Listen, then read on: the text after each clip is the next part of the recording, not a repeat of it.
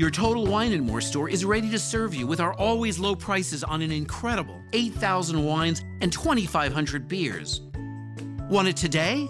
Try our same day delivery or contactless curbside pickup at TotalWine.com. Whether you're grabbing your favorite beer or pouring a glass to enjoy an evening on the deck, Total Wine and More has you covered. Visit any of our 12 stores in Northern Virginia. Your Total Wine and More store is ready to serve you with our always low prices on an incredible 8,000 wines and 2,500 beers. Want it today? Try our same day delivery or contactless curbside pickup at TotalWine.com. Whether you're grabbing your favorite beer or pouring a glass to enjoy an evening on the deck, Total Wine and More has you covered. Visit any of our 12 stores in Northern Virginia. Welcome to the Indie Film Hustle Podcast, episode number 234. Love all, trust a few, do wrong to none. William Shakespeare. Broadcasting from the back alley in Hollywood, it's the Indie Film Hustle Podcast, where we show you how to survive and thrive as an indie filmmaker in the jungles of the film biz. And here's your host, Alex Ferrari. Welcome, my Indie Film Hustlers, to another episode of the Indie Film Hustle Podcast. I am your humble host, Alex Ferrari. Today's episode is brought to you by Blackbox. Blackbox is a new platform and community that is all about financial freedom for filmmakers like you. If you join Blackbox, you will be transformed from being a worker to being a maker of your own content.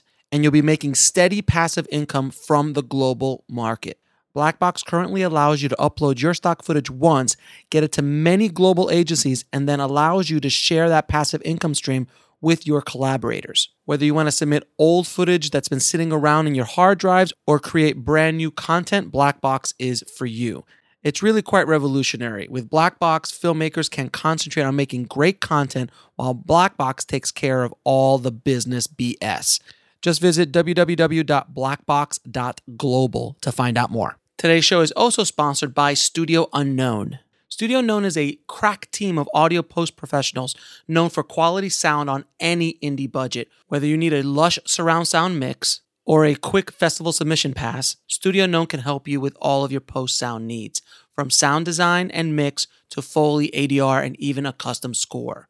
Contact Studio Unknown and mention the Indie Film Hustle podcast, and you'll get 50% off one day of ADR or 10% off your complete post sound package. Just go to studiounknown.com. Well, today, guys, you are in for a treat. I have on the show today legendary film director John Badham. John has made decade defining features like Saturday Night Fever and 80s blockbusters like War Games, Short Circuit, and Stakeout. And not to mention 90s hits like Bird on a Wire with Mel Gibson, The Hard Way, and Point of No Return, just to name a few. John is also the author of two amazing books on directing called John Badham on Directing and I'll be in my trailer, The Creative Wars Between Directors and Actors. And he's also a tenured film professor at Chapman University here in Los Angeles. John is a wealth of knowledge and, and experience when it comes to directing, and he's been doing it for close to 50 years. I know that sounds like a lot, John. I'm sorry. But it's almost five decades of directing and working with actors and telling stories and working at the highest levels of Hollywood. And I, I was just such a thrill to sit down and pick John's brain in this episode. So if you guys are interested in directing, this episode is just plumb full of knowledge bombs about directing, about storytelling, about working with actors, all sorts of amazing tips. I learned a lot, and I really want to thank John again to take out, take time out of his busy schedule to jump on this episode and talk to the tribe. So, without any further ado, please enjoy my conversation with John Badham. I'd like to welcome to the show the legendary John Badham. How you doing, sir? Thank you so much for doing the show. Oh, this is great fun to be here. I'm glad to talk to you. You are uh, you, you basically were my my youth. I grew up in the 80s and the 90s watching your movies, uh, and it is an absolute thrill to have you on the show. Well, thank you. I'm having fun being here. All right, so um, so first off, how did you get started in the film business? Um, I actually was a, a, a theater major at uh, at Yale, and I was in the Yale Drama School also. Mm-hmm. So um, I got interested in in in film, and and sort of thought foolishly that I could just show up in California and start to get involved in it. You know, I mean, I had a master's degree in directing, mm-hmm. but it was in theater. Sure. And people would say, "Well, what would you like to do?" I say, "I want to direct." Oh, great! What have you directed? Well, plays. Plays. Get out of here. So plays, what are that? No matter uh, no matter what decade you were you, you were born in, eh, there's always naivete.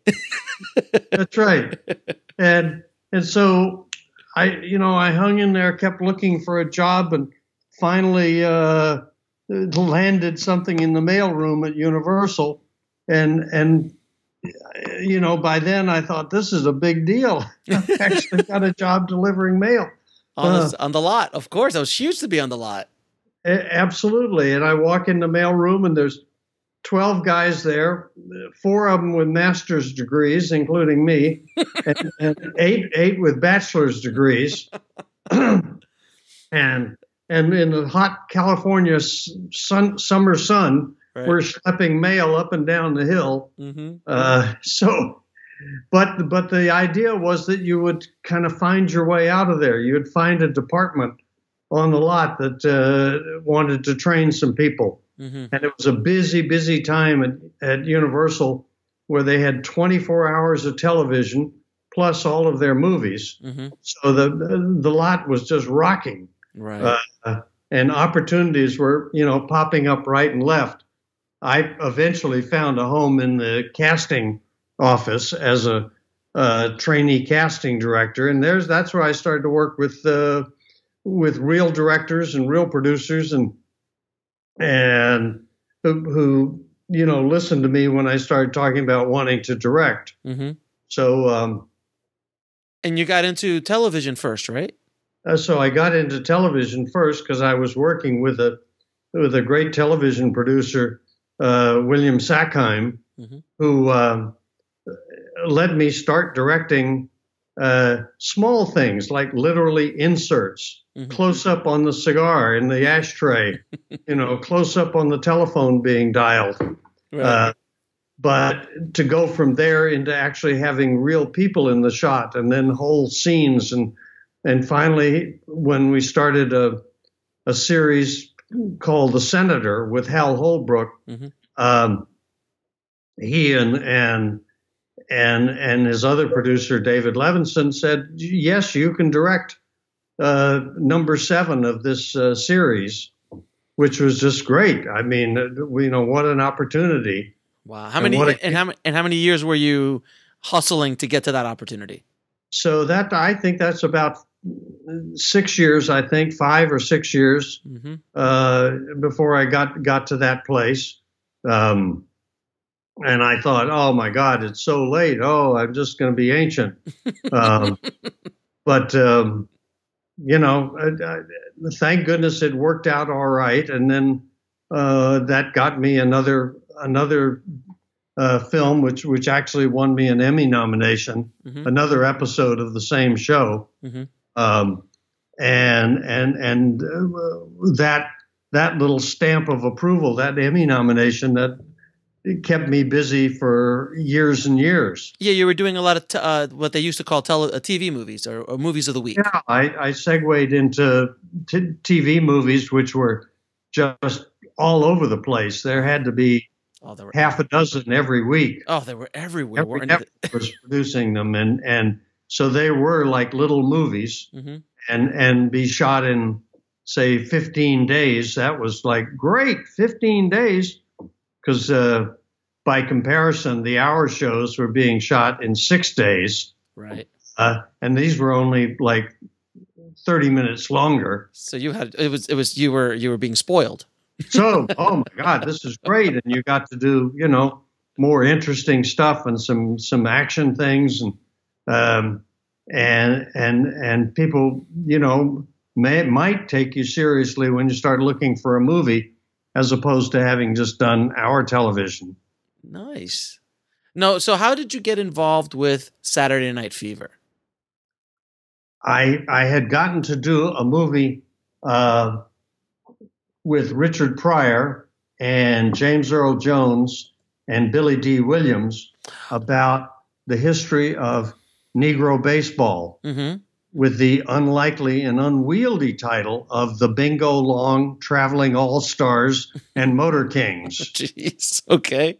But it was a comedy Uh huh. and uh, and was great fun that we shot uh, in ballparks all over Georgia, and um, and it had a lot of music and and and dancing in it. It was a co-production with Motown Mm-hmm.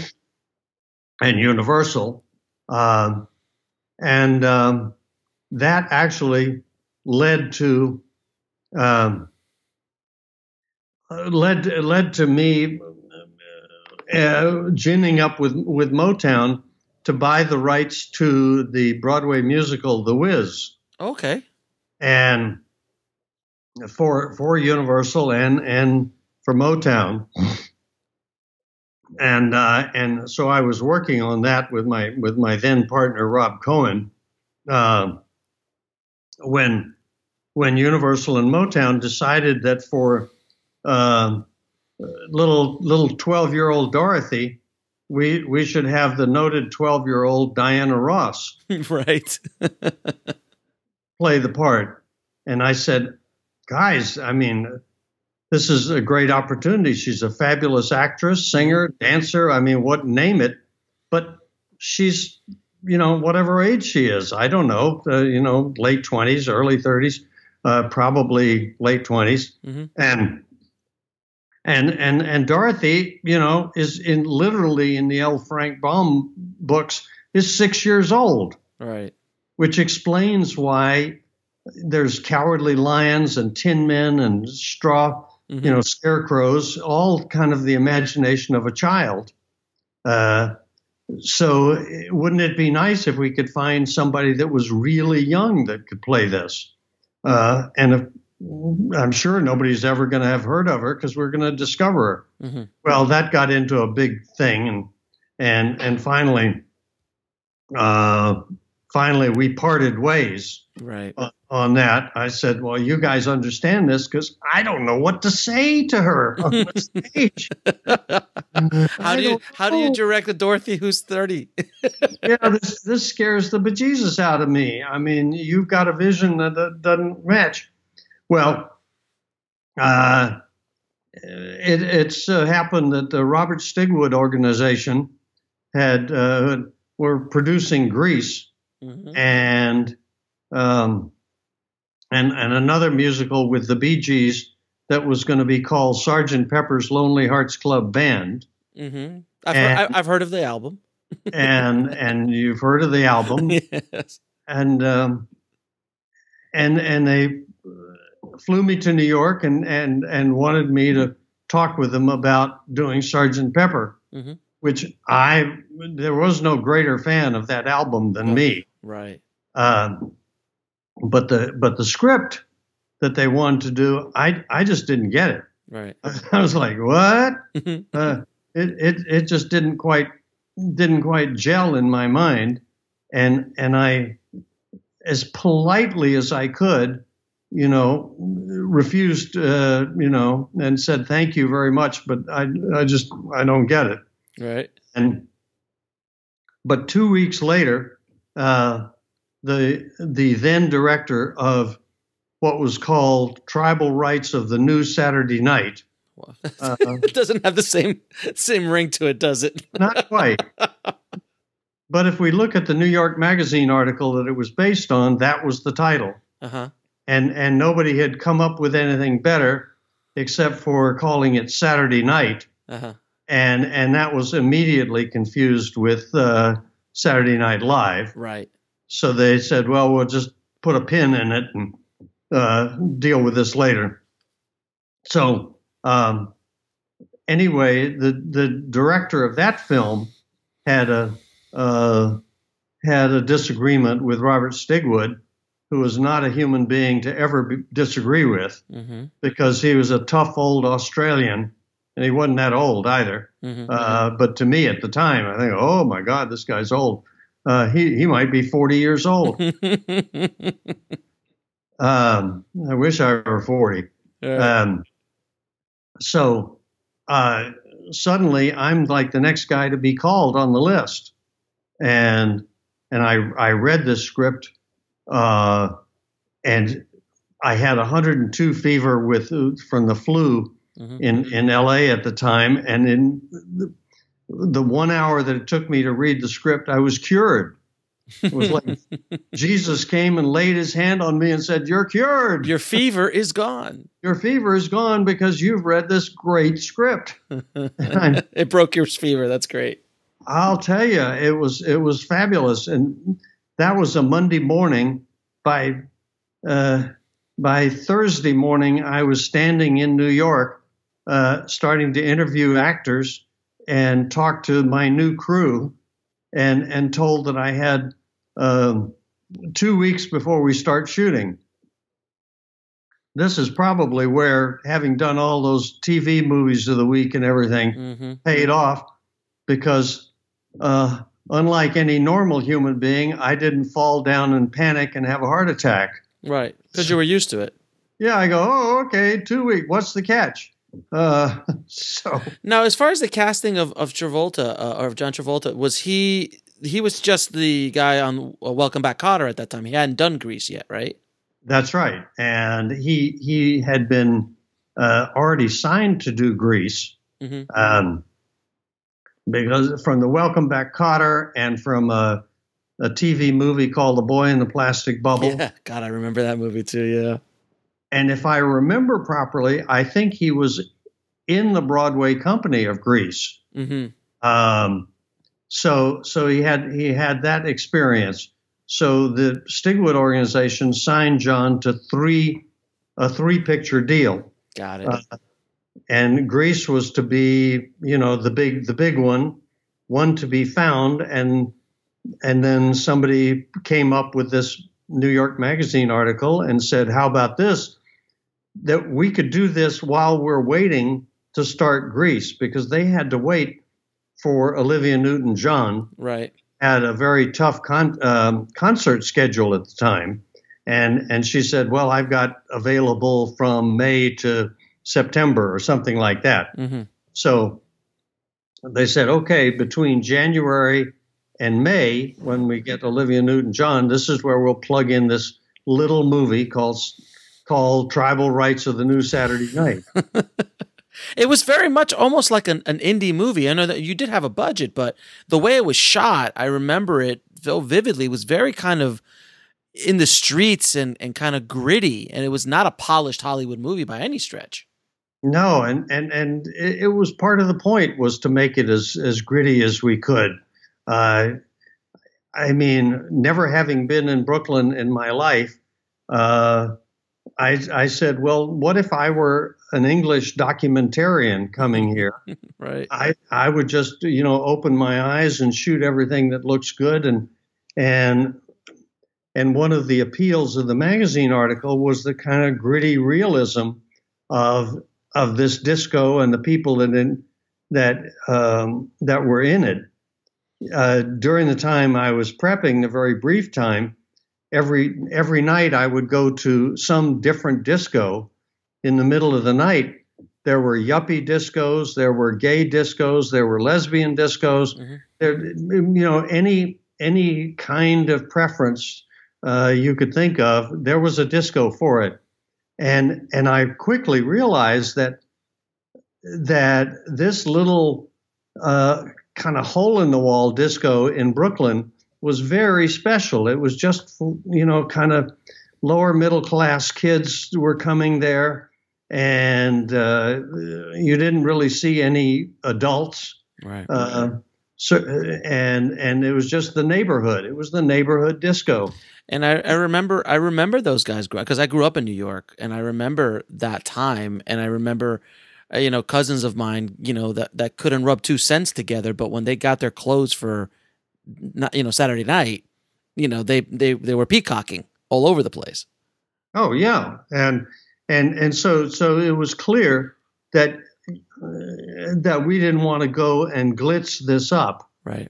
That it was not the kind of uh, musical that that say Grease was certainly going to be, mm-hmm. which was much on a different, much more fun, romantic kind of scale. Sure. And um, and and that this should have a real grittiness to it. And the script itself, you know, had more uh, profane language and racism and sexism, and you know, really reflected the culture of of those neighborhoods, mm-hmm. uh, which which I would have proven to me every day because I would be talking to people on the street and extras and learn you know learning about the culture as we were mm-hmm. going and f- finding out that if anything our our depiction of it was a bit mild. wow. Now, now, how was it? You know, obviously, when you guys were directing it, um, yeah, I was. I remember we were talking off air about uh, your assistant director, Alan Wertheim, who was a good friend of mine. He told me a story that uh, I think it was you or someone handed him the soundtrack to the movie, and he took it home and he listened to it, and he's like, uh, "This is never going to go anywhere." and his wife was the one that told him, "You're an idiot." and, and then obviously it became this phenomenon. How what was it like being in the center of that storm? I mean, because you had directed literally a phenomenon. I mean, you couldn't go anywhere in the world without hearing that music and seeing those images that you shot. Uh, yes, I, I, mean the the reaction to to the soundtrack. Uh, Alan's experience wasn't you know wasn't unusual. Mm-hmm. Um, they gave me a you know a, a, little tape cassette with the Bee Gees demos on it, which is probably what I gave to Alan. Right. And and they were they were rough demos. Um, and I think Paramount had listened to it and said, "Well, this is not even real disco." right. You know? And and I and I think others, you know, were were dubious about it. But Robert Stigwood was a real champion, and he said five songs on this cassette, three of them are number one hits. At least, which I thought, wow, that's pretty. Uh, that's pretty arrogant. You know, how do you know what's going to be a number one hit? Right. Uh, he he was wrong, of course. There, there were four number one hits on there. um, and I don't know what happened to the fifth one, but uh, it it was probably number two. it was probably number two. That's that's right. Now, when you, I mean, but as a director, I mean, we all as directors hope to be involved with a project that gets this kind of attention. What was it like getting the spotlight thrown on you? I'm assuming some opportunities opened up after the movie. yes, of course. Uh, the the first the Hollywood first reaction was to poo poo it, of course, because they had just they were just totally shocked by all of the negative parts of it you know especially the language and the mm-hmm. sexism and i actually got fired from a movie the day after uh, we ran it at the big hollywood screening mm-hmm. uh, picture got put in turnaround wow 7.30 in the morning uh, i'm going to new york to the new york opening and i get a phone call you know, telling me that the show I was working on is now in turnaround because the head of the studio uh, saw the movie last night and doesn't want anything to do with a director who would, uh, you know, produce that. Uh-huh. Till the box office comes in. and and uh, yeah, the box office came, but they never changed their mind. Uh, okay. Yeah, that uh, movie eventually got made, but not not with me. Sure.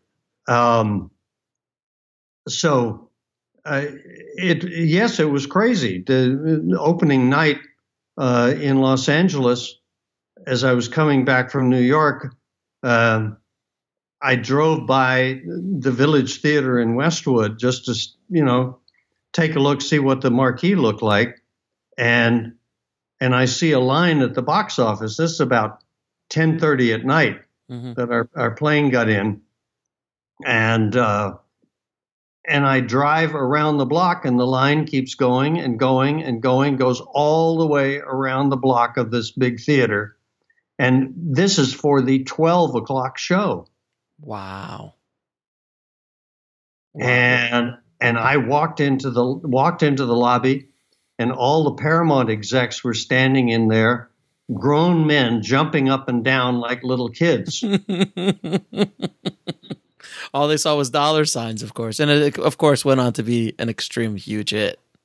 It did. The the little neighborhood theater near me in Studio City uh, had it in their theater for six months. Wow! Back when you could do that. You could do that. That was like, I mean, we we were kind of following Star Wars in in a lot of markets, mm-hmm. and we're replacing Star Wars. because uh, I knew that as I was checking theaters that they'd usually not have a print of, of Saturday Night Fever yet, Mm-hmm. But uh, they they would put up the you know a reel of Star Wars, and I'd look at it and check the sound and so on. Wow. Um, now, let me ask you a question. When you approach, uh, how do you approach directing a scene in general? Like when you're going to go into a scene, what is your thought process? What is your pro in your process in general? Um, well, it, there's usually about a dozen questions that I that I have to ask, which is, um, what's what's different at the what have we learned? Uh, what's different at the end of the scene from the beginning? Mm-hmm. You know what what were the characters in the scene? What did what did they want? What does one character want, and what does the other character want? Let's say there's two people in the scene. Mm-hmm. Hopefully, they're opposed to each other. They're not just all agreeing. You know, there's a there's there's some kind of conflict so I'm always looking for, you know, where's the conflict in here? What's interesting? What what in the course of the conflict causes something to change from the beginning to the end of the scene? Um, you know, I ask, whose point of view is this scene? Um, is it this character or this character? Uh, you know, are we rooting for for anybody in particular? Mm-hmm. And then and then finally, I'm asking, okay, these guys have goals. Uh, a guy a guy wants to take a girl out for coffee and she doesn't know if she likes this guy or not. So that his goal is to talk her into going for coffee and her goal is you know to kind of politely slide out of it you know and you know th- there can be a fun scene there you know and how does he go about it? Is he is he aggressive like a you know a real macho guy would be or is he a kind of nerdy guy who's kind of embarrassed, but he's really excited about this girl and he really wants to, you know, take her. So he overcomes his shyness. So, so as you just start to pull it apart, asking these different questions, you you pretty quickly develop a point of view on the scene. Very cool. Now, what do you do when you're not getting the performance you want out of an actor? Um, well, usually, uh, I I'm trying to help them and you know go and say now what are you playing here what are you trying to get what's your goal here mm-hmm. and uh, and usually a lot of the problem is is that they haven't focused on on that uh, they they say well you know when i was a kid my dad used to you know yell at me and, and it made me wet my bed. And I said, No, I don't want to hear this. I want to know what are you doing right now? Well, I, uh, you know, and I, I I've got to focus them on what they're trying to do, and and I and I'm really tough about making them come up with the answer. Okay. I can go and it's easy for me to go and tell them now. You know, uh, persuade this girl, you know, charm her into going, I can do that. But the more I can make, I can help an actor come up with stuff themselves, the, you know, the better they're going to be. That makes perfect sense. Um, now, do you have any advice for dealing with difficult actors or difficult department heads on a set, which I'm sure you've had to deal with at one point or another in your life? Abs- absolutely, every every department, um, and and uh, a, a, cameraman, let's say, comes up to me, and I say, "Here, here, I, here's the shot I was thinking about doing," and and he goes, "Well, I don't know. I I don't I, I don't I don't like that that shot. Mm-hmm. Um, there's uh, there's a lot of ways to deal with this, which is no, this is what we're going to do, and you know let's let's make it work that way, and you can get into a big argument, or the guy goes, oh okay, all right, fine, Mm-hmm. which is the last time you'll ever get any you know good creative contribution from that cameraman Mm-hmm. and or it's just going to be a you know a war between the two of you for the rest of the shoot. Mhm. I I look at the guy and go, oh, that's interesting. Uh, tell me about it. Tell me what what do you think? And he says, well, you know this, that, and the next thing. he said oh, great. Tell me more. I had I never thought of it that way. Mm-hmm. And even if it's the worst idea in the world, Mhm. that's why, you know, saying something like, I never thought of it that way is not judgmental. Uh, it's just kind of letting him ex- e- expound on it. In the course of that, and, and it could work this way with an actor, with a costume designer, Mhm. uh, with an editor. Uh, in the course of that, I'm learning what point of view that that person has on on what we're talking about, and and I'm and I'm hearing them, and I'm also getting them, giving them a chance to kind of vent Mm-hmm. whatever feelings they have, and and I'm not overriding them, and it doesn't mean that I'm letting them push me over either. Uh, I'm I'm just I'm just listening and doing what what uh, some people call active listening, um, where you're just kind of feeding. Oh, that's interesting. So you think that that this this uh, shot is into the backlight, and and and you can't you can't light you can't compensate for that. Yeah, well, that's kind of what I was thinking.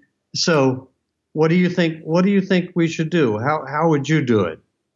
So, with an actor, if an actor says, "Well, I think I should be over here," and Mhm. and I think you should try this, I go, "Well, let's try it." My answer to them is usually, "Yes, let's go, let's try it," Mm-hmm. because I know that if I let that person try it, that their sense of professionalism and their creative instincts as an actor, uh, it's going to start to ring alarm bells when it doesn't work, when they try it, when they say, "Oh, to be over here," because the scenes scenes have a dramatic logic that it's hard to buck. Right. And and if you go and you you try some weird adaptation to the scene, it'll tell you, no, this doesn't feel right. But but the actor having tried it, first of all, is is more willing to try it your way, and you know say, well, let's do it both ways, or he'll actually realize that it's you know that his idea didn't work or miracle of miracles, it's a great idea. and only by trying it did you say, "Oh my God, I I would have missed an opportunity here right. by me." And and I've had that happen any number of times, where an actor comes up with with an idea, and I go, "Oh no!" inside my head. right. I try to follow this little method that I just outlined for you Mhm. and go, oh my God, oh, oh, that's great. We would have missed something here. Well, thank you, Bill, to the actor.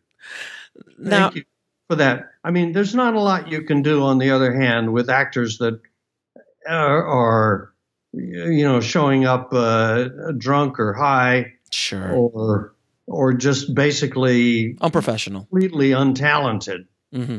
that you you made a mistake in casting, and um, that's that's when more radical solutions are called for. Like you know, can you can you change can you change the actor? If you can't, how do you how do you disguise them?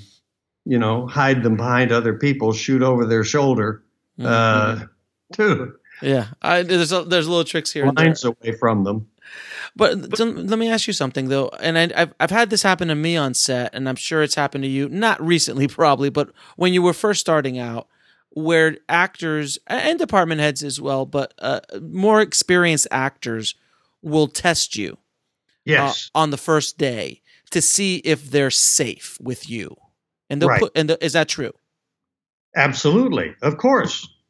Yeah. And, and how do you I- deal and how do you deal with that? and so I'm.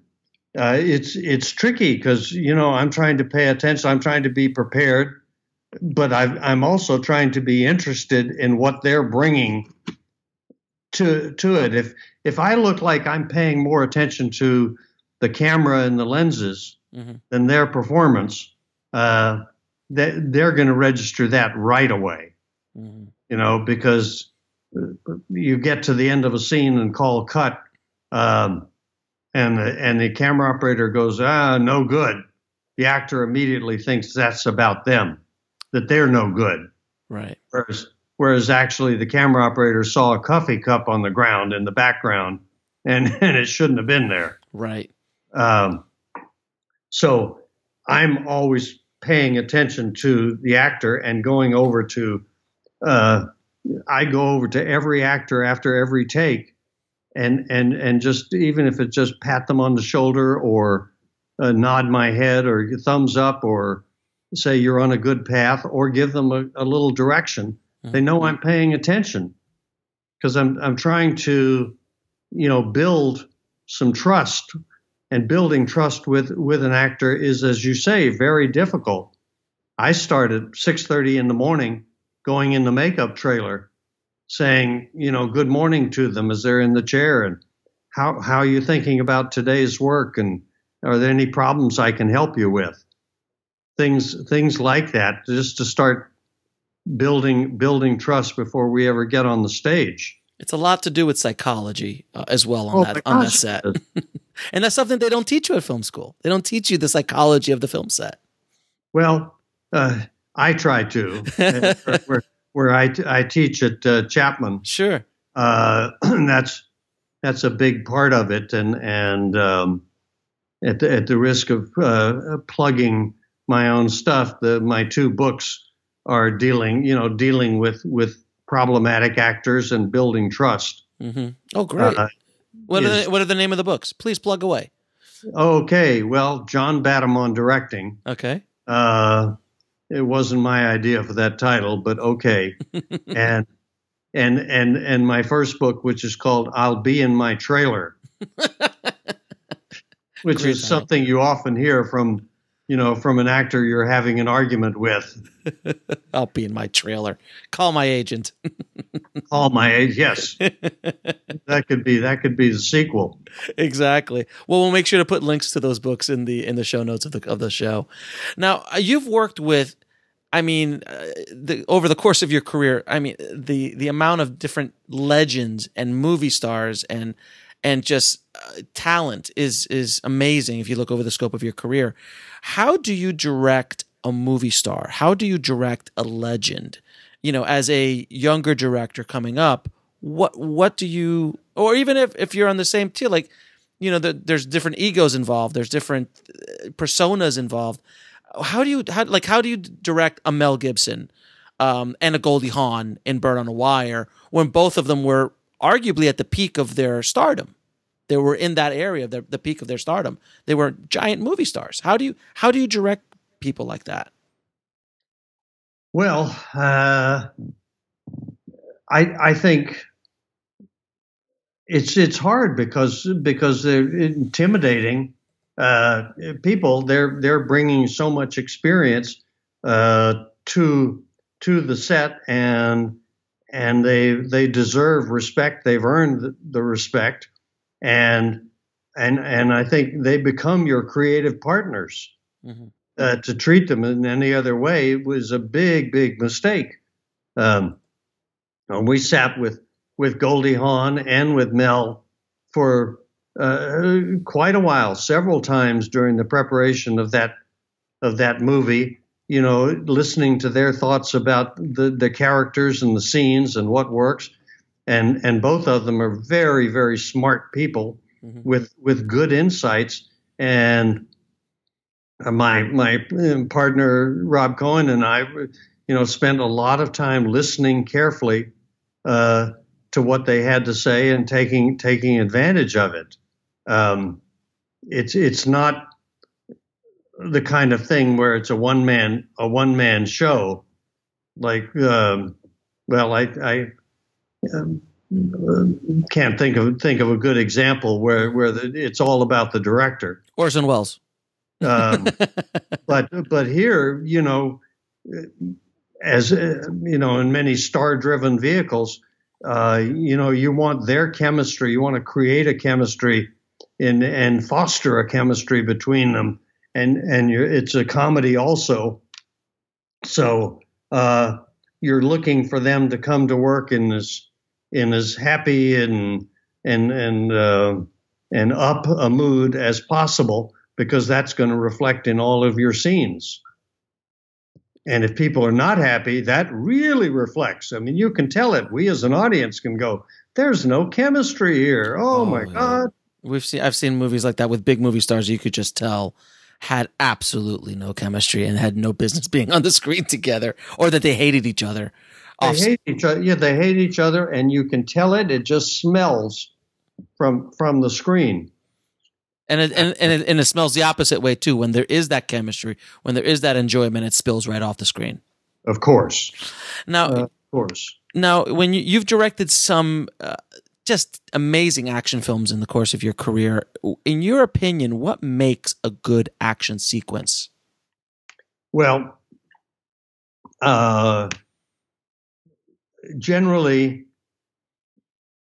there has there has to be something where you're really involved the character the main the main characters have really strong opposing goals mm-hmm. and you know, something becomes action when normal conversation just doesn't make it anymore you you know it's gotten to the point where people have to get into a fight. They have to do a chase. Uh, you know, some words words don't happen anymore, but they're people pressing their goals.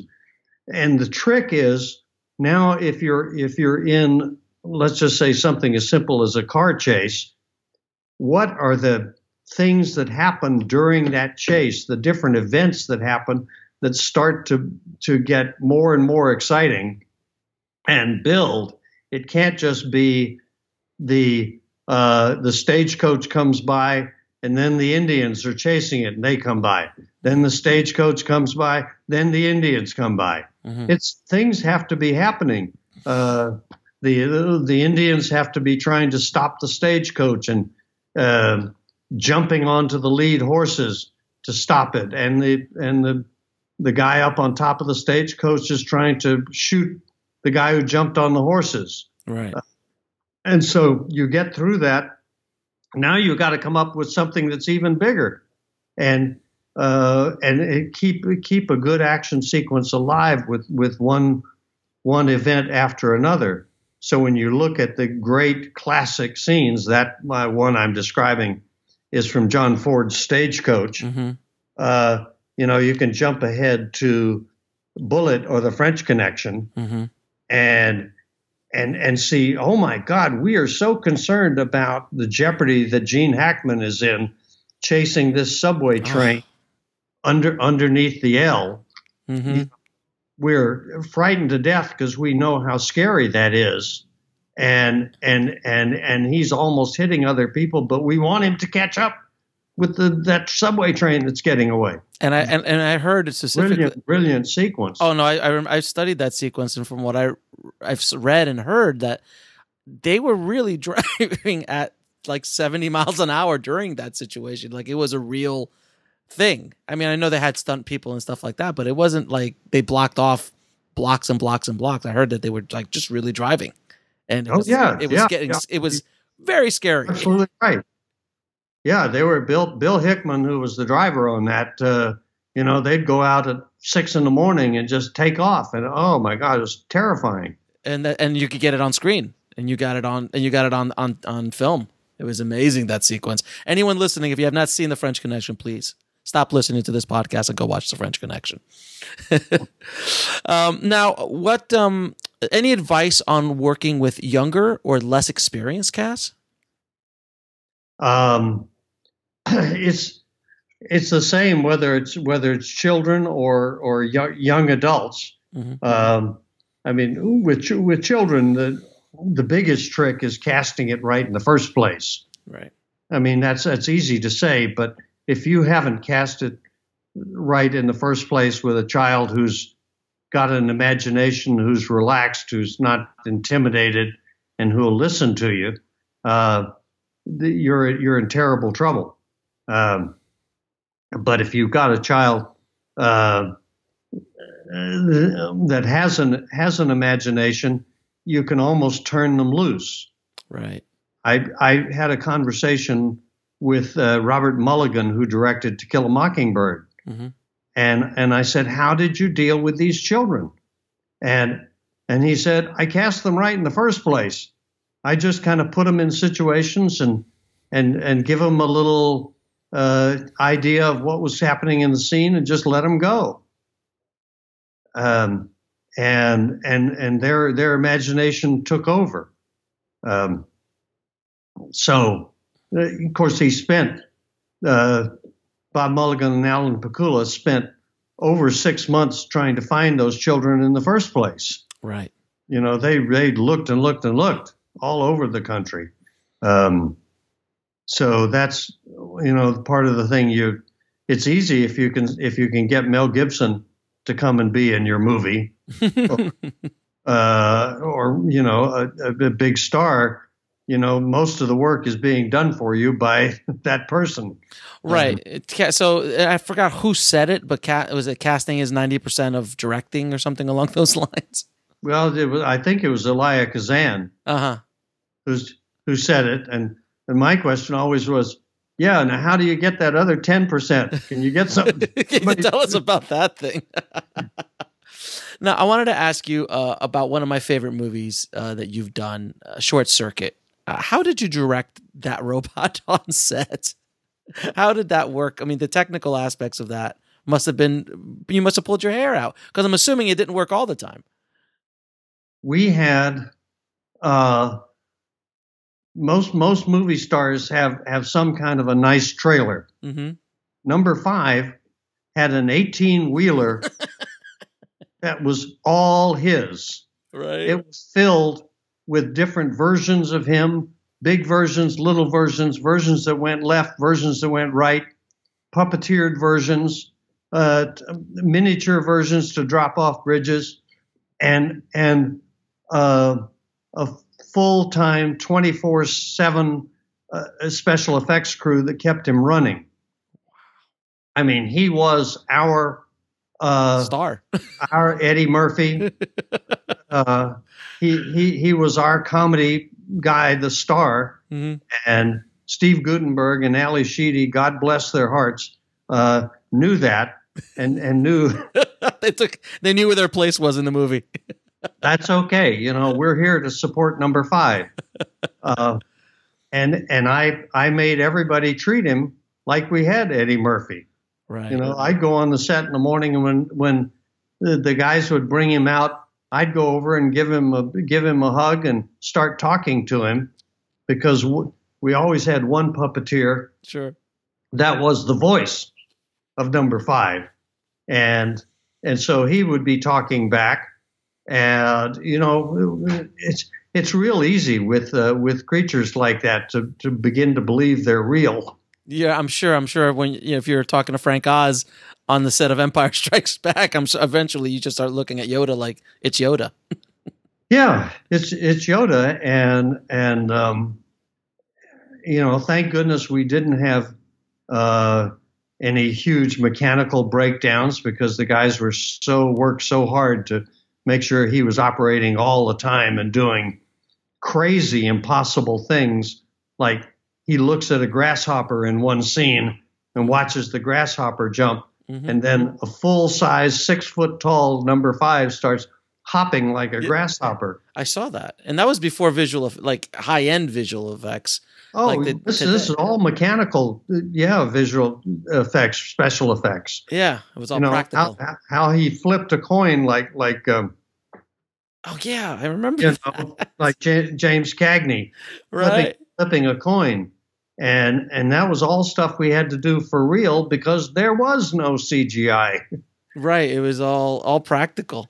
Um, I mean, you could do simple matte shots and and very simple things like put in a sunset or something like sure. that. But but to do what we do today, no way. Not not even close.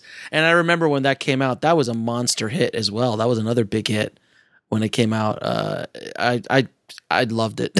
I love that movie. Well, thank favorites. you. It was. I have I have uh, number five, a small version of number five in my office. I see oh, it. That's that's awesome. Um, now, one other movie that you did um, that I want to talk to you about. How did you approach directing a remake of a, a, a movie like La Femme Nikita with the movie Point uh, Point of No Return? How how does a director approach a remake of somebody else's work, and how do you put your own twist on it and be faithful to the original material? I've always wanted to know how you were able to bring it bring it to life. I so loved La Femme Nikita when I saw it, mm-hmm. and and it was in a very small theater in Los Angeles, uh, and and you know I I know that it's, it's, often hard to get people to go and see subtitled movies, mm-hmm. and and I and I walked out of that and I said to my wife, um, you know this this would make a great American version. Uh, you know, it's such a, an amazing story. Oh, so good. And and I just don't think you know anybody's going to see it because we're seeing it in this nice little theater but it, you know it was a little multiplex with 14 theaters and it was in the smallest one of the 14 um, and i think i think during off hours the theater doubled as a phone booth for, for um, my my brother observed that he'd seen he'd seen more people in the 7-Eleven at three in the morning, right, uh, than were in this movie theater. So I also said to her, if I'm thinking of this at the point this in the theater, somebody else has got this idea and somebody owns this. I bet mm-hmm. somebody's already bought this. Sure enough, Warner Brothers had bought it for Luc Besson to direct an, Amer- an American version of it. An American version. Okay. And he was going to come over and do an American version of it, and and I and I shrugged my shoulders and went, well, too late. I should have been earlier. Mm-hmm. And and then Luc Besson woke up one day and went, I got other things to do. I I've already done this. I don't need to do this again. Right. Um, and that's somebody else. So then they they came to me, and now our goal is how can we do an adaptation uh, of it without making you know with making something that is more American and and uh, fresh and and keep the spirit of it. It's kind of difficult, but that's what we we went to to writers um, uh, who were character writers, not not plot writers, mm-hmm. and um, and, and that and I thought it's all going to be about her character and and how that how that works for us because we've got a very strong story here. We don't need more plot. What we need is people, you know, characters that that we can identify with. And that was that was our approach. Um, and um, and it came up with the idea of of using for the soundtrack using Nina Simone mm-hmm. as um, as a touchstone for her. Uh, that that uh, her songs and her kind of female rebellion uh, that Nina Simone sang about was was something that would would be interesting in helping you know helping this character. Um, so you actually brought it to life because of your love for it. Right.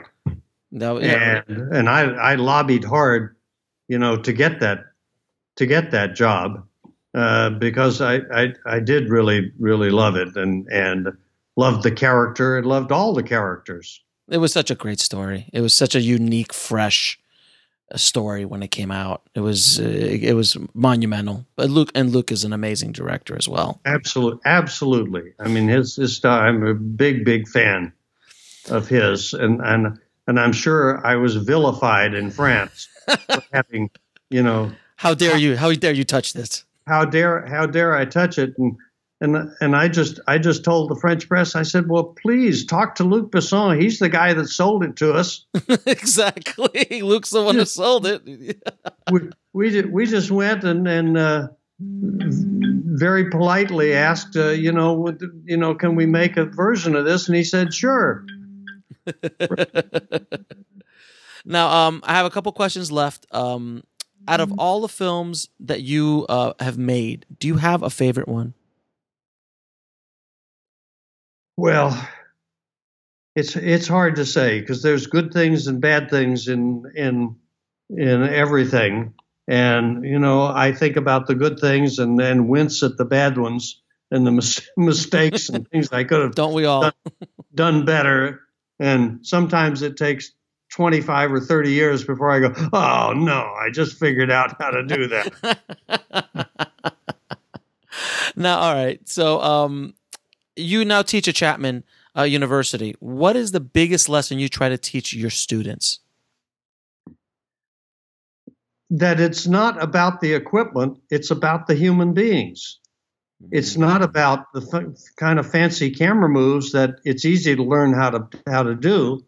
It's about what what is going on with the characters here. What's the story? If you don't get that right, then all the rest matters for nothing. Uh, with with young with young directors, um, the the first thing you can learn, the easiest thing to learn, is how the equipment works and and and you can get it in your hands and it'll pretty much do what you want it to do. Uh, human beings, on the other hand, are a booger. Uh, yeah, they, they, don't they don't do what you want them to do. Ideas and um, and they have they have creative thoughts and and you have to learn how to deal with that. And that that frightens uh, young directors no end. And a lot of our our job is trying to teach them how to work with actors and and uh, you know learning how to how to get the best performance out of them. In in addition to uh, you know how how to work with with screenwriters mm-hmm. and and um, you know make make stories work as well as they they can they can do now, what advice would you give a filmmaker wanting to break into the business today? Is there something else that you'd like to do? why, for God's sakes, why? why would you want to do this? Uh, I mean, I have I have a class of 23 students right now mm-hmm. who are all shooting their first short five minute films. Okay. And uh, and and they're start, they're starting to learn a lot of the the difficult parts of filmmaking that have nothing to do with filmmaking. Mm-hmm. Uh, getting getting permits, finding actors, um, budget, all kinds of things that they you know you don't think about right. when you're thinking about you know glamorous filmmaking, but they're having they're having to learn. It's a it's a very tough upward uh, uh, struggle, as as you know, mm-hmm. and and that almost has an automatic self-sorting uh, factor to it, where yes. people start dropping by the wayside when they go, "I don't have the energy, or the, I don't care about it enough to do it, or I'm not very good at this." Mm-hmm. A lot of times we find people. Uh, thinking they want to direct and then realizing they don't like interfacing with with human beings as much, but they love putting the film together, or right. they love shooting, uh, you know, being a cinematographer. Right. So they find other things that they that they really enjoy doing, and and that they're good at, and and they and they can make a make a career there because God knows we have enough opportunities now with all of the television oh networks and channels and cable channels. Oh yes, it's so uh, insane, so great compared to say television of 20 years ago when you had four networks and and that was it. That was the only place you could go. But now, gosh, all over the place. So there is opportunity, which is fabulous. And for those who are you know, making good films in film school, you know, they'll they'll get to break through. The cream does rise to the top, as they say. Abs- absolutely, and and if you are, you know, nowadays if if you're talented and let's say you're in a minority group or you're a woman, you you've got a leg up. It's a great time for them because people are taking their uh, them much more seriously and and and they're getting many more opportunities. Right. Uh, my my uh, I had a, a, manager, a talent manager, come to one of my classes to talk to them about it, and and he looked around the class of uh, twelve people, mm-hmm. and he said, "I can tell you who's going to be the big uh, talents in this in this room right now. Mm-hmm. I've only been in this room for five minutes." Mm-hmm. And he points to the two women. and he said, true. "I'm not joking." He said That's that true. you know you guys you guys would you know this is great. You're going to get an extra an extra little break here. That's awesome. And and long long overdue too. Absolutely. Absolutely. Now, what is the lesson that took you the longest to learn, whether in the film business or in life? Oh my gosh. it's a tough question. I, I think I'm still learning it, so I don't know what it is. fair enough. Fair enough. Um, and then three of your favorite films of all time. Oh, okay. Uh, no Country for Old Men. What a great movie. Oh, love that movie. Citizen Kane. Uh huh. Huh? Yeah. What? Yeah, uh-huh. I've heard. I've heard of it. Yes, you've heard of. You've heard. You've heard of it. I've seen it many times. It's a wonderful film. Uh, and The Godfather, number number one or number two. Can I lump them together? You, you literally another person, another guest did the exact same thing. I'm like, I'm just gonna lump one and two together because they're the same movie. They're together. Uh, they should be. so absolutely, John. These are, these are movies. These are movies that have the I'm only going to watch a scene test, mm-hmm. which is you're flipping through the channels and and you come across something a scene on on uh, Godfather 2 and you say, ah, I'm only going to watch a scene. Three hours later, you realize you've watched both versions. Yes, yes, it definitely has that. It definitely passes that test. John, I want to thank you so so much for being on the show and sharing your knowledge and experience with the uh, with the Indie Film Hustle tribe. I really truly appreciate it. It's been an honor. Oh well, thank you. It's fun to talk to you. It's a, good. Makes me think. Thanks, my friend. All right. As promised, John dropped some major knowledge bombs on the tribe today. So, John, again, thank you so so much for being on the show. It was an absolute honor uh, speaking to you, my friend.